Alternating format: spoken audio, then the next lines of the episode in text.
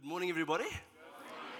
Um, I've realized the last few days my accent is not that easy to pick up. So um, I, I, unfortunately can't talk too slow. but um, if you have a problem, I said to the, the classes I was running, if you have a problem with my accent, just put your hand up. Um, even if you give me the look, you know, put the hand up and I'll know, okay, that, that means slow down or I'll try my best. my my um, background in South Africa, I'm from Cape Town. And uh, one of the be- most beautiful cities in, in South Africa. Let me keep it there. um, you know, we've got, we've got the, the beaches. I think we took it to the beach, eh? We got the beaches, like a 40 minute drive. You right into the vineyard. And um, we just have this amazing creation of God that we enjoy, and I think almost enjoy to the point that we, um, you know, kind of take it for granted, to be honest with you. But I've, I've got a wife, one wife. Um, I, I, thought it, it would be important to say one because our previous president, I think, is, is on nine or something. so um, I've got one wife, I've got three kids, I've got three children. Um, I've got two daughters that are the age of, well, the one's turning 13, the other one's turning 11. And I'm all of a sudden starting to feel old. You know, I've got a little boy, he's four years old. And um, we, as a family, we were doing some fun things together. We, we just decided, you know what, we got to live life, right? Yeah. And so um, a friend of mine, Dan McCollam, he wrote a couple of books um, for children on how to experience the, the Holy Spirit and the gifts of the Spirit. You know what I found, my wife and I, when we were looking for things to help our children to, to learn about God and to learn about the Holy Spirit, we found a lot of things on the fruits of the Spirit, but hardly anything on the, the gifts. And so um, we thought we can't, you know, um, do something with our kids unless we're actually activated in them.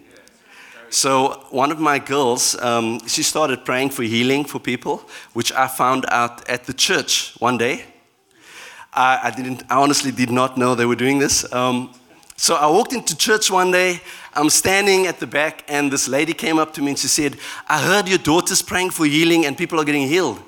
And I looked, I thought she was joking, you know? So I looked at her and I said, Are, are you sure? My daughter? I said, Which one? And she said, um, Irena, that's the, the second eldest. And um, so she said, I've got a back problem. Do, do, you mind if I ask your daughter to pray for me? I mean, honestly, I was, I was so shocked. I, I wanted to see this, you know. so I said, yeah. I, t- I took her to, to Irena. I said, Irena, this lady wants you to pray for her. And uh, I, was also testing to see if, if the lady was correct. This is the right lady, girl, you know? And uh, my daughter went and said, Dad, sure. And she stretched her hands out and she just said, very simply, um, in the name of Jesus, be healed. and I looked as a father. I was shocked. I, I was stunned, you know? I looked, and the next thing, the lady starts weeping and she's completely healed. So I'm, I'm so intrigued, okay, because I know my daughter. She's an amazing, an amazing business lady. She runs her own brownies. You guys know what brownies are, right? Yeah, yeah.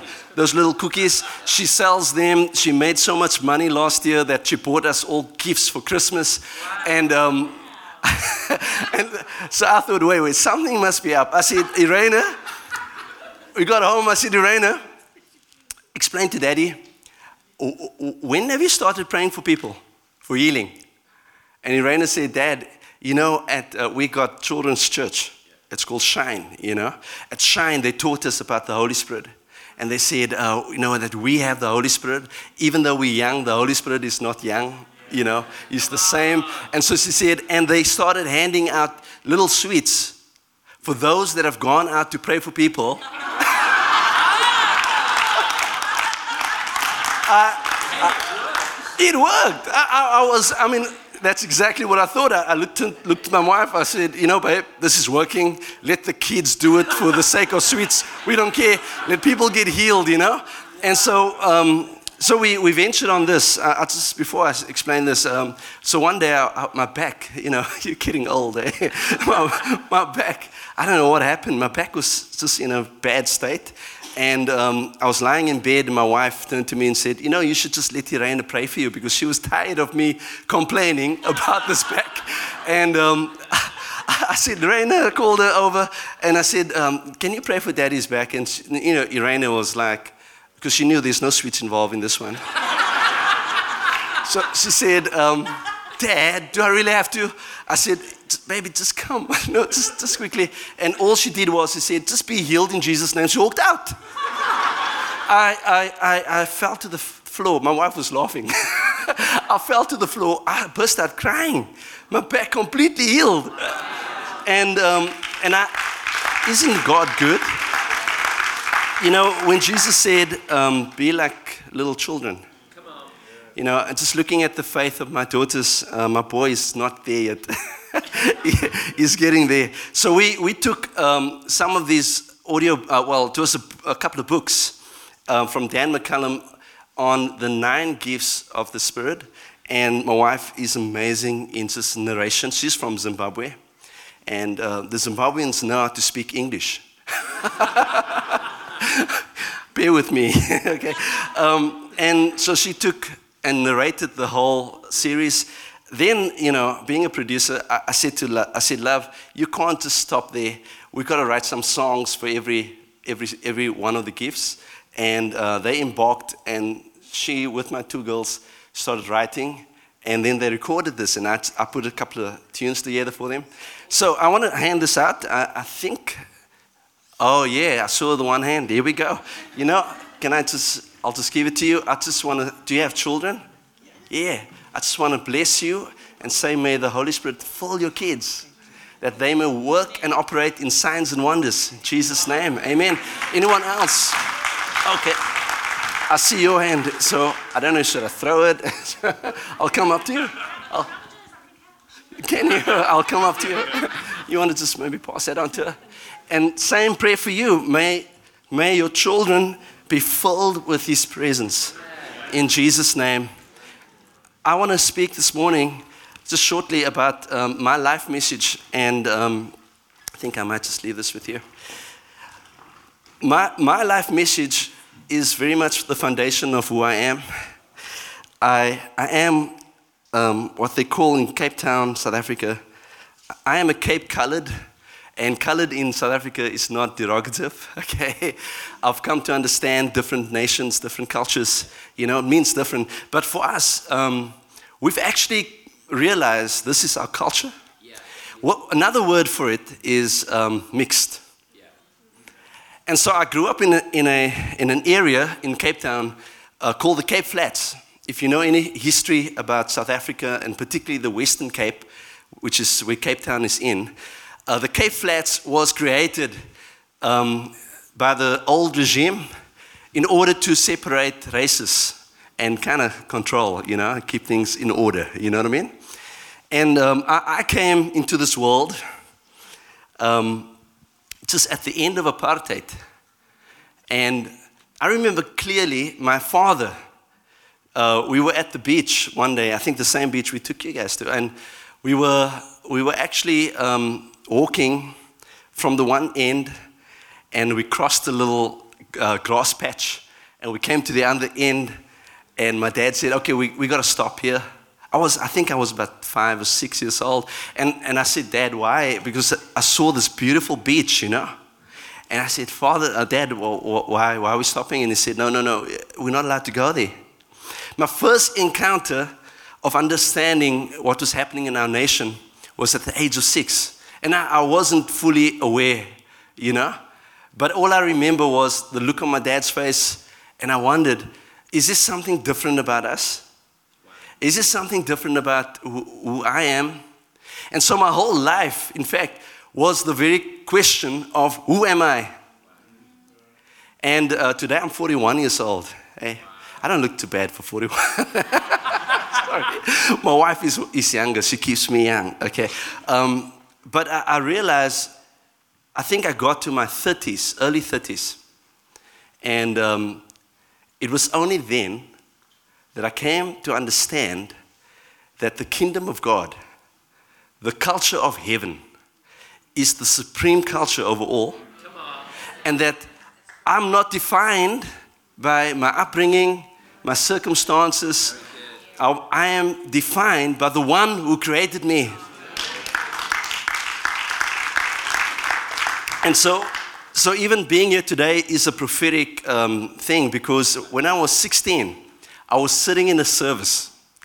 And, you know, um, it was one of those uh, services, it's like a church in a school, not, not a school like this, okay? Like a real classroom school, you know? And there's like maybe 20 people, and, you know, and I was sitting there, and these men, young men, walked in, and I remember when they walked in, I couldn't help but notice them. So I turned around, and they walked, and they were the, the speakers of the day, and they got up, and they were young. And I looked and I thought, you know, I just saw power on them. I saw the presence of God on them. And so they started speaking, and all of a sudden they, they called me up. They said, Young man, come here quickly. And they started prophesying. And they said, One day God will send you to the nations. Come on. And I'm sitting, now, just to explain to you, I mean, I know some of you might have been to Cape Town or South Africa. You know, we've got so many different um, uh, locations or, or, areas, suburbs, you would call it. I'm in a suburb where the thought of having a passport is like, you know, impossible. And so I'm sitting, and my mom is there, my dad is there, and they're looking at me, and you know, I, am I'm, I'm crying. The, the presence of God is all in the place, and I can't understand how is God going to do this thing. Wow.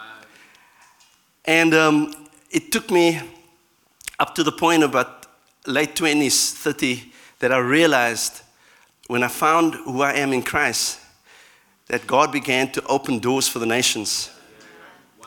You see, your, your identity is, is linked to your destiny. And I, I was sitting yesterday and I was, you know, prayerfully thinking into what does the Lord want to say to you. And in the one class, I remember saying that Great Britain, ah, great. You've got such a destiny. Don't forget who you are. You know, as a nation right now, South Africa, we came out of all that apartheid, we came into this freedom uh, season, and it's almost like we forgot that we are right back at square one to remind ourselves of who we really are in the eyes of the Lord. Sometimes you can throw out the good because of some bad. There was, the, uh, when I was 13, I think I was about 13, there was a young, not a young man then, there was a man by the name of Charles Chalmer, a real British guy. He came, I was part of the Presbyterian church, and he was, our, he was the youth uh, pastor, missionary, and he came and he pursued me. I want to share this because I feel like part of your identity as a nation is lying in even what I'm about to say. He came and he pursued me. He used to come with his bicycle. You know, is that right word you guys use? Bicycle. And um, you'd, you'd ride to my home every day, come knock on the door, and I would even sometimes I'd stand by the window and I'm like, I'm gonna make like I'm not here. but he was pursuing me because he saw something that I didn't see in me. You know, I wasn't saved then. And one day, um, as we were sitting down, Charles said to me, Tim, you, you need to know who you are. You need to understand who you are. And um, we went on a youth camp, which I, I didn't really want to go. I ended up going, he persuaded me. I went on this youth camp. There was a man standing, speaking the gospel that I've heard before. It wasn't like it was something new to me. And that day, when I sat at this youth camp, I looked at at what was being said, and I saw it in a different way for the first time. That I, I got up and I gave my heart to Jesus. Charles then took me and he walked with me for years. And he, he, he introduced me into uh, leadership, into many different things. You know, today Charles is somewhere in the world. I think he's in China somewhere. But he was an Englishman sent by God to go and spread the gospel to a group of people who didn't even know who they were. Don't forget who you are. Great Britain. I didn't want to go there so soon, but I'm going to go there. So I had this encounter the other night. Roma's been waiting for it. I'll, I'll explain. You know, I'm not one. I have encounters. Um, I, I grew up having encounters, but I'm not one to have, you know, regular, frequent, you know? Like, like Roma, I know some people carry that gift of just regular encounters. I was sitting in, I was sleeping, I woke up um, in the hotel. This was the Thursday night, because the Friday was at Hull, Minster. And I woke up, and the presence of God just hit the room. Now, now, this happened to me maybe once or twice before, that I started shaking. You know when you're vibrating? And I'm vibrating, I knew it was him.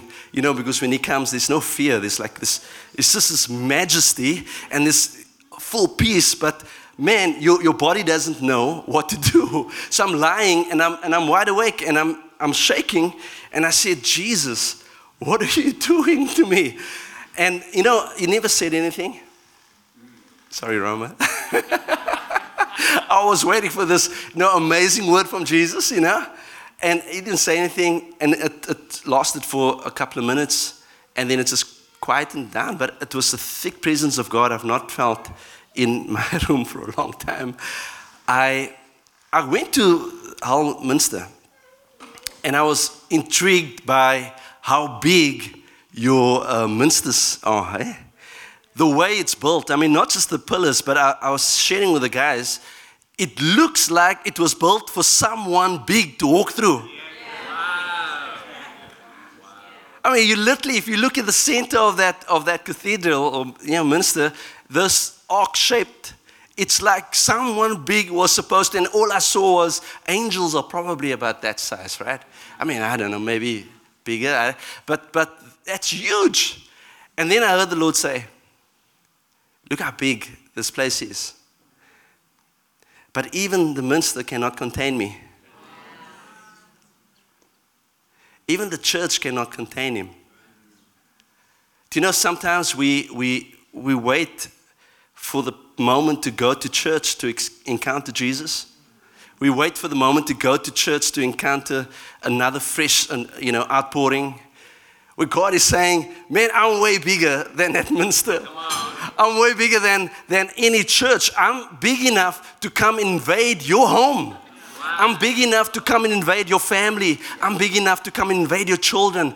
I'm so big that I cannot be contained to a place. Oh, man. So, the last few years, I've, I, I, used to be a worship pastor for a couple of years, um, quite a big church. And the Lord then said to me, Hand it all over which I fought with him for two years. he said, Hand it over, and I want you to go into recording. And uh, I said, Lord, but that's so unholy. That's not godly. I've been serving your body. I've been, you know, and um, I fought for two years until one day my wife woke up. I'll tell you, the wives, eh? You guys. I mean, when the wife speaks, I knew uh, that's like, thus is the Lord times two, you know. I woke up my wife turned to me and she said, Love, it is time. my heart was, you know, because as a man, you start thinking about your security, and you know, like, hey, I've got a salary as well, not just ministry, you know. yeah, security. I just bought a house, love. How are we going to do this? And she said, It is time. It's time. The Lord uh, gave her a dream that, that night. And so I, I, I went in and I handed a resignation. The, the hardest thing I could do at that time, I sat with the leadership they asked me questions, you know, rightfully. How are you going to do this? I said, I have no plan.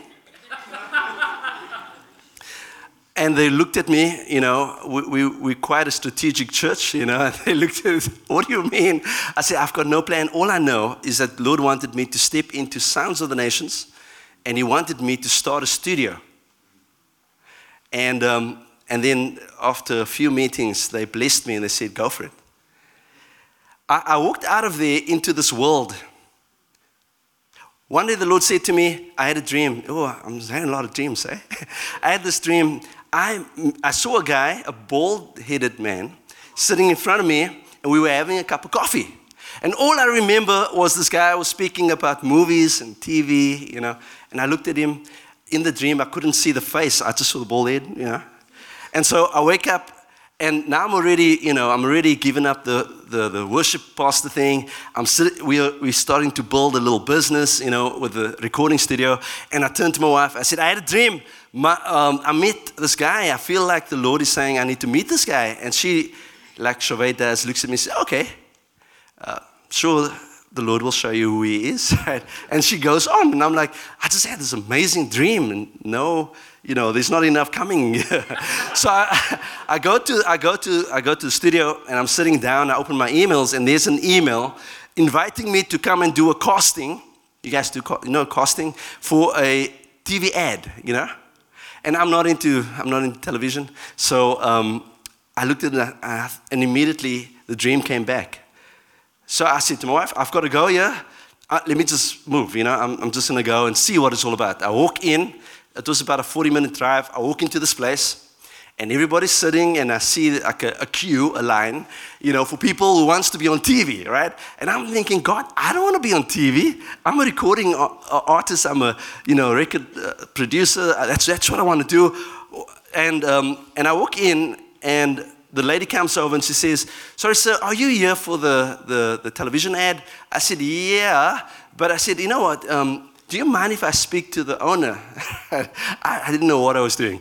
And she said, Sure, uh, just give me a sec. She calls this guy, and he comes out and he's bald. So I'm thinking, you know, and I'll just be honest with you, right? So my faith level, you know, it's like you, you kind of grow your faith over time, right? And, and I'm looking and thinking, ah, maybe not. Could be, could, could. He walks up to me and he says, You look very familiar. and I said, um, yeah, I didn't want to explain too much. I said, he says, he says to me, can we have a cup of coffee? I'm thinking, great. I'm here. I'm supposed to be here for the casting. Nobody else is having coffee. I'll have coffee with you. We sit down and we start chatting, and he, he's just asking questions. You know, what do you do? I explained to him, I'm, I'm running a studio from home. And he says, Oh, yeah, we had, we, we had a studio here, but man, it was so bad, you know? And um, I, I looked at him and I thought, Wait, God, oh, what are you saying? So I said to him, Where, Where's the studio? He shows me the studio. I said, Would you consider maybe if I was to bring my studio in, you know, we start talking about the rent. What would rent look like? And he says to me, No, no, no, no. I, have I've gone down that road and I don't want to do this again. And so I said to him, Okay. I said, Look, appreciate your time. And I go home.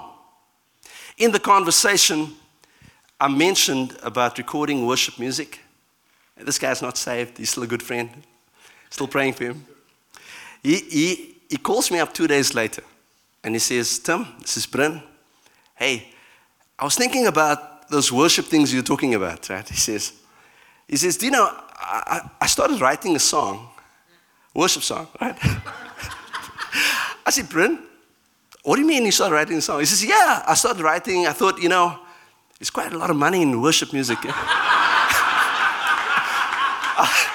I said, there is? How do you know that? He says, well, you know, have you heard of this group called United Hillsong? And he starts mentioning Bethel, Jesus Culture. He says, these guys make a lot of money here. So, so I'm, I'm, again, he's unsaved, right? Or let's say he's pre-saved. and so I, I, I said, okay, so what are you thinking? And he says, I'll tell you what, I'll cut the deal with you. You move your studio into my space. I don't charge you a single cent. And all I ask you is to help me record this music. And I'm saying, God, this man, and so uh, he doesn't even know you. And so I, I, I said, I said, okay, Brent, can I ask a question? I said, I'll be interested, but can I ask you a question? You are writing songs about someone you don't know. How do you do that? He said, Well, you know what? I picked up the Bible. I picked up the Bible he said, I opened up and I started reading. I thought, hey, this is a great tune. I could put a tune to this. So, so I end up going for two years. We ran a commercial studio in the heart of the creative hub of Cape Town. You know, we've had, um, we've had guys come through, and I mean, it's just the Lord just saturating. You know, I'm sharing this because I want you to know God is interested in you. Who you are in Him. I'm going to give you a scripture too, just so that we, it's a preach, right?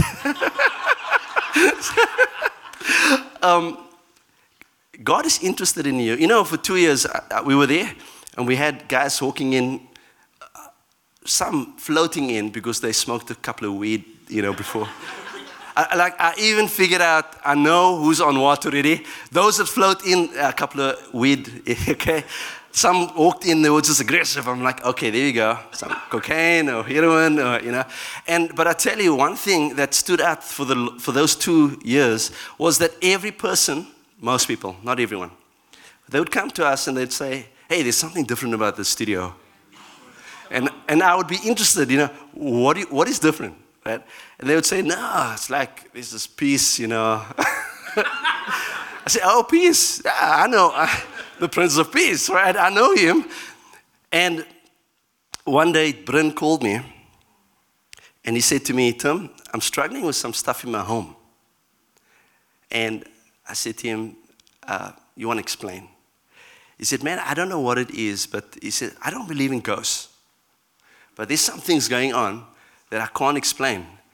Some supernatural stuff, you know? Do you perhaps do exorcism?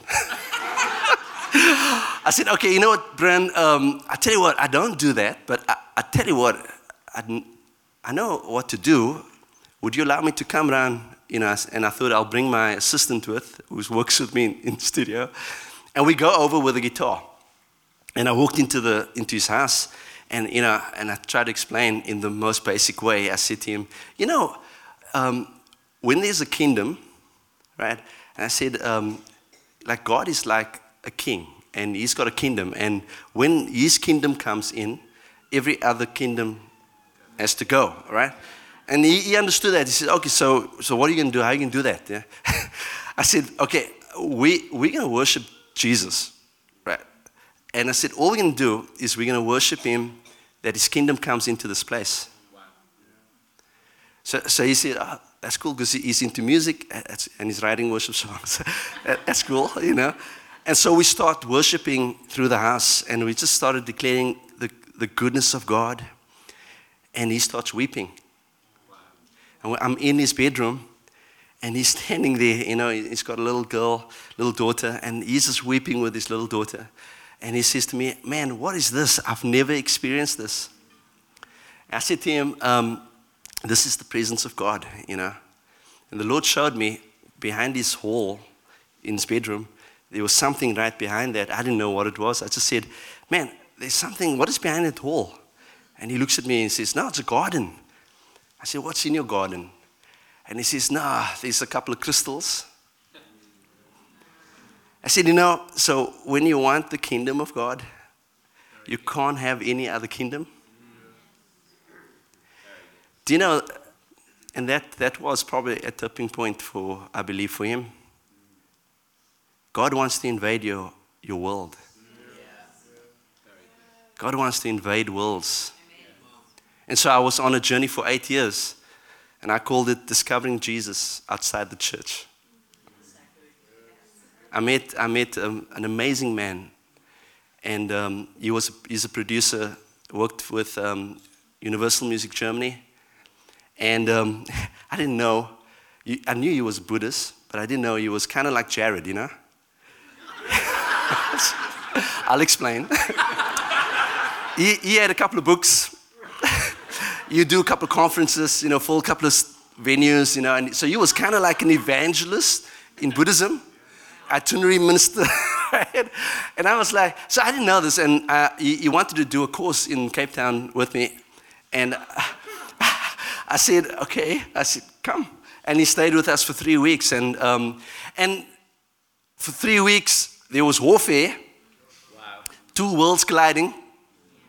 My daughter was a dreamer, Aislinn. She kept coming to me, Dad, I'm, I'm having these dreams, and I, oh, I won't even explain the dreams. And I knew it was because there's a collision, worlds colliding. And so one day I'm driving and we're going off to the course in the studio. And Florian turns to me and he says, Man, you know, everywhere I travel in the world, I know the gods. I know the gods of China and I've been to their temples. I know the gods of India and I've been to their temples. And he said, But I'm here and I don't know what God is sitting here. And I'm in the car, right? And I'm like, God, this is, if this is not a moment, Yeah. right? So I looked at him and I, I said, Well, Florian, can I put it to you this way? I said, Do you think maybe the reason why you don't know this God or you don't, you know, you don't know what's happening in the atmosphere? Because you've never met this God. So he says, Wow, never thought of that, you know. Uh, interesting. He says, Okay, so where can I meet this God? Is there a temple? Was no, right? I was a worship pastor. and all I'm thinking is, okay, I need to get this guy to church. So I said to him, I tell you what, let's do the course today. Uh, We're on our way home. Um, I'll take you to the temple, right? And it was like a weekday, so it was quiet there. Walked in, showed him, and as he walks in, his hair starts rising. I mean, literally stands up like I see it. And I'm like, Florian, are you okay? And he says, Oh, the energy in this room. And so we walk, and you know, and now he's intrigued. He says to me, um, Tim, can we, is there ceremon, ceremonial thing here? You know, like when do they do their ceremonies, right? So I knew, okay, that's Sunday service, right? so I was learning, I was learning another um, language, the language outside of church, the world that exists there that Jesus knows. And so I said to him, okay, that's on a Sunday. I tell you what, this church on Sunday has actually got a, um, they were doing a worship service. They got a worship service. Let me take you there. You're going to enjoy the music, you know. And we get there that Sunday, and I managed to get us close to the front. And um, the worship goes, and the next thing I look at Florian, and his hands are up. And he's weeping, you know, he's crying. And the song it's playing is, You're a good, good father. It's who you are. And I'm looking at Florian, I'm thinking, You're weeping, man. like, what is going on? Is it that this revelation? And so I'm intrigued, right? And um, they managed, they, they had a, a speaker for like a 10 minute talk. And just in that, he turned to me and said, hey, I, can't, I love the music, can't stand this. Can we go? I said, Let's go. In the car, and he says, You know, can you play the song, that song they played, Good, Good Father? I said, Yeah, we got home on the piano. And I put the words in front of him, and we start, I start playing. And I looked, and he starts weeping again, and he's, he's singing, weeping. And I, I stopped, you know, and I said, Florian, what do you feel when you sing the song? And he was in his 50s then, and, and they just had a baby, you know, like a year before that. And he said, Tim, when I sing the song, I see my little one, and I see her looking at me, saying, You're a good, good father. And I, I thought, okay, that's half revelation. You're halfway there. I said, You know, no, Florian, when I sing the song, God, that God you asked about, He's my father. And when I sing that song, I looked at him and I say, You're a good, good father because he's good. And he says to me, You know, I've never had a good dad. There's a world out there that is waiting for you. But you got to know who you are. And I said, I promise I'm going to give you scripture.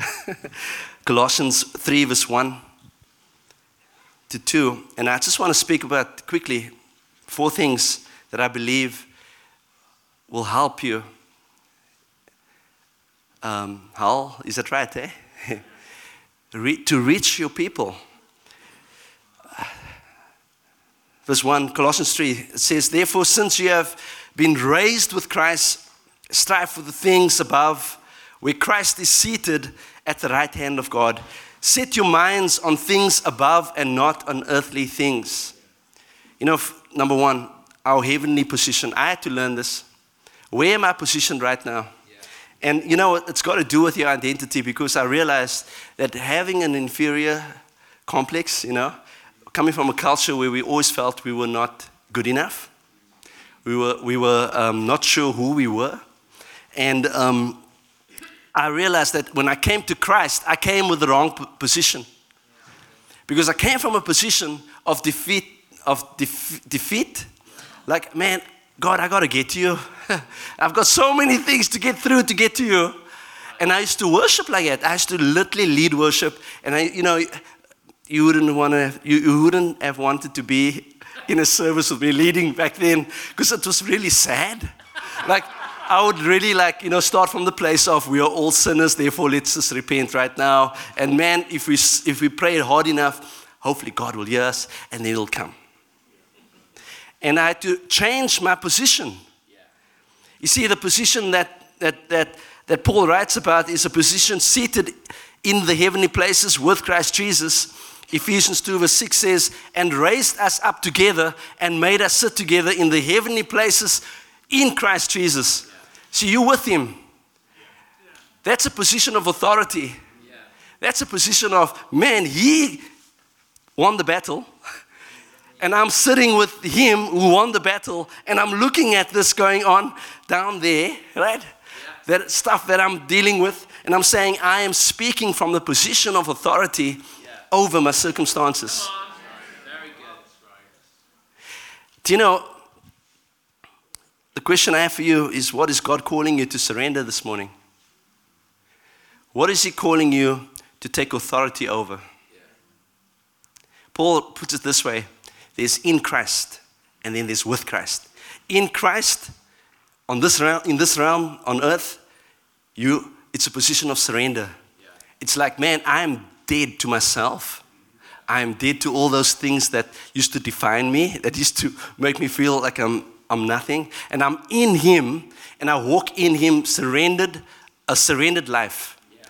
But the position with Christ is a position of authority. And so there's this tension, right? Of I've got to surrender, but I've got to take authority. Sometimes we lean too far to this authority, declare and decree, and eh, I claim it and aim it and I don't know, name it. And, you know, and I, and I think there's, there's a place for that, but there's a place that comes with surrender. And we surrender, we say, Father, it's not about me, it's about you. And so we live in a world that is between two realms, citizens of this realm, that realm, in Christ, with Christ, in Christ, with Christ. What is God calling you to surrender this morning? And what is He calling you to take authority over in your life, in your family, in your nation? Colossians goes on, verse 3, and says, For you died, and your life is now hidden with Christ in God. And when Christ, who is your life, appears, then you also will appear with him in glory. Verse 5 Put to death, therefore, the components of your earthly nature. Oh man, I said to the team yesterday, the day before, my earthly nature wanted to rise up because of an email that I received or a Facebook message. I tell you, this is a struggle every day, eh? Yeah. You'll leave this place and you probably might find that you'll have to tell that old nature, sit down, yeah. lie down, go back into the grave. Yeah. and Paul identifies the things that he says what are these things? This earthly nature, sexual immorality, impurity, lust, evil desires, greed, which is idolatry. Verse 6 Because of these, the wrath of God is coming on the sons of disobedience. When you lived among them, you also used to walk in these ways. But then he goes and he says, But now, if you turn to someone and say, But now, now.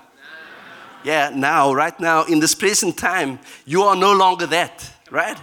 So he says, What? He says, But now you must put aside all such things as anger, rage, malice, slander, filthy language from your lips. Do not lie to one another, since you have taken off the old self with its practices and have put on the new self, which is being renewed in, knowledge in the image of its creator. Number two, it's about our heavenly identity. You see, you got to let go of the old nature to take the new nature on, which is your heavenly identity. It was hard, I'll be honest with you, in the flesh to answer that message. and everything inside of me wanted to justify a very harsh and, uh, you know, answer. And the Lord said to me, Is that really you, Tim? Is that you? And I thought, you know, you, you can never preach what you can't live, eh? I don't get it perfect all the time, but I'm, I'm, really, I'm really desiring to be more like Jesus. so Galatians 4 verse 6 says, Because you are his sons, God sent the Spirit of his Son into your hearts. And the Spirit who calls out, what, Abba Father, you are a son and daughter of God, and you have access to call him Abba, Father.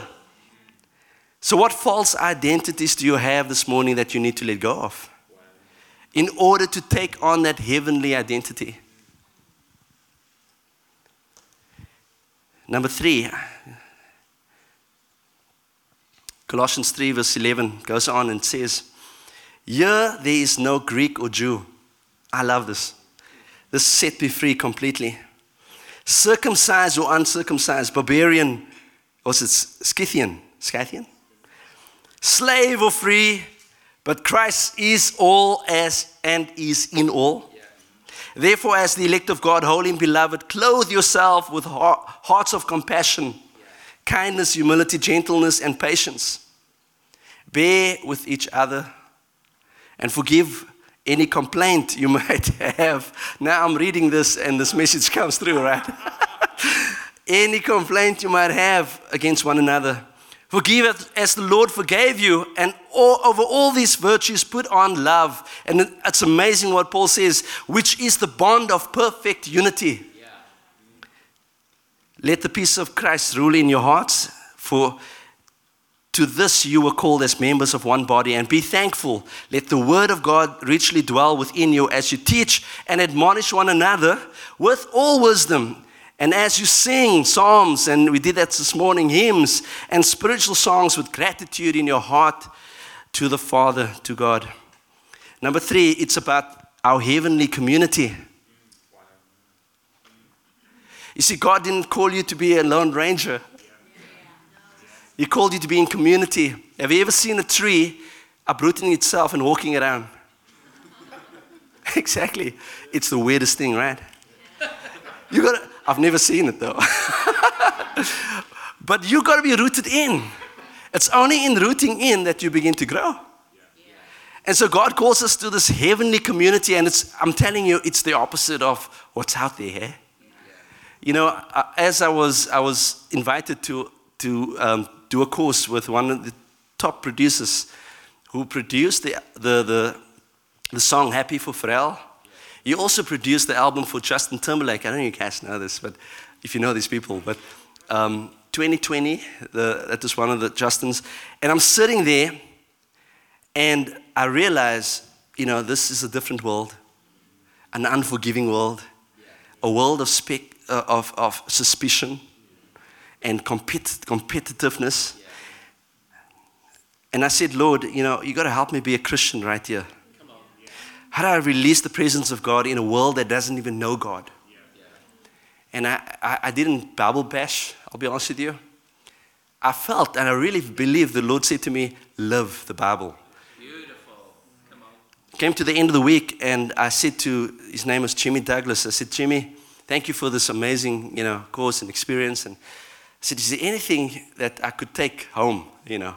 And I was expecting this, you know, this is how you're going to become the best producer in the world. and he says to me, he looks at me, he says, Tim, you know, there's something on you. There's a genuineness, integrity, and honesty. He said, don't lose that because that is not out there. And I, that was it. And I thought, okay, Lord, if that's the formula to change the world, that's as simple as that. The formula to change the world is to be Christ like, which is totally opposite of what's out there.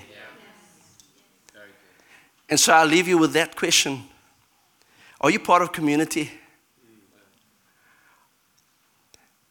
I'm, I'm about to run a church, eh? And I warned my congregation. I said, guys, you asked me to lead you. Okay, just so you know, I have been following Jesus outside of the church for the last eight years people are going to be coming in that are not churched. And that's been happening. So we've had drug dealers, drug users, um, prostitutes coming in, come to know Jesus, and it's filthy. Like, you know, it's messy, you know? Um, some of our people are struggling. and it's fine. I'm like, you know what? This is real, right? This is life. Now we're talking. This is church. Okay, so how are we going to help you deal with this? You know, I, I was sharing with Jared, we would do, we do a seminar in our, in our home because I just felt it's safer for them. than to take them to church. You know, this is amazing, but this can be intimidating. Yeah. you know, um, and just the anointing on Where's Dolly? On Dolly, it's so great, but I can tell you, like, some people might just feel like, whoa, you know, like that's just a little bit too much for me. Ah, oh, what's going on?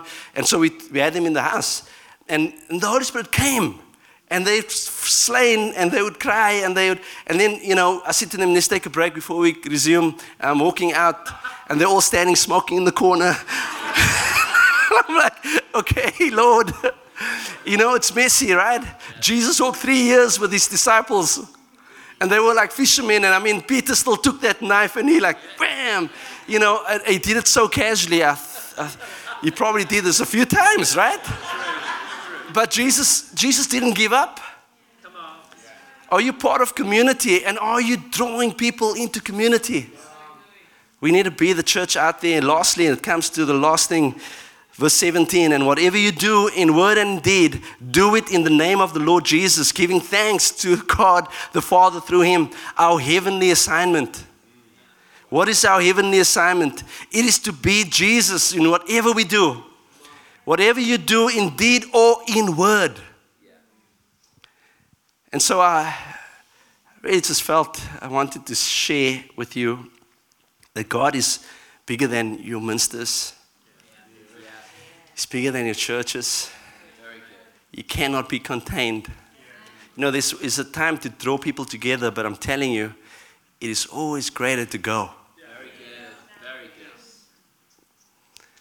And going doesn't necessarily mean we sent a team to Lesotho. I said to the church, not everybody needs to go to Lesotho to go. Tomorrow, or even after this service, you walk out and you're going. you, you go, full, you guys call it fuel or or gas. I don't, okay, fuel, right? Petrol. you fill your car, and there's, a, there's probably some people there. And you know, it might just take one word, good word or good deed, that can show Jesus to them.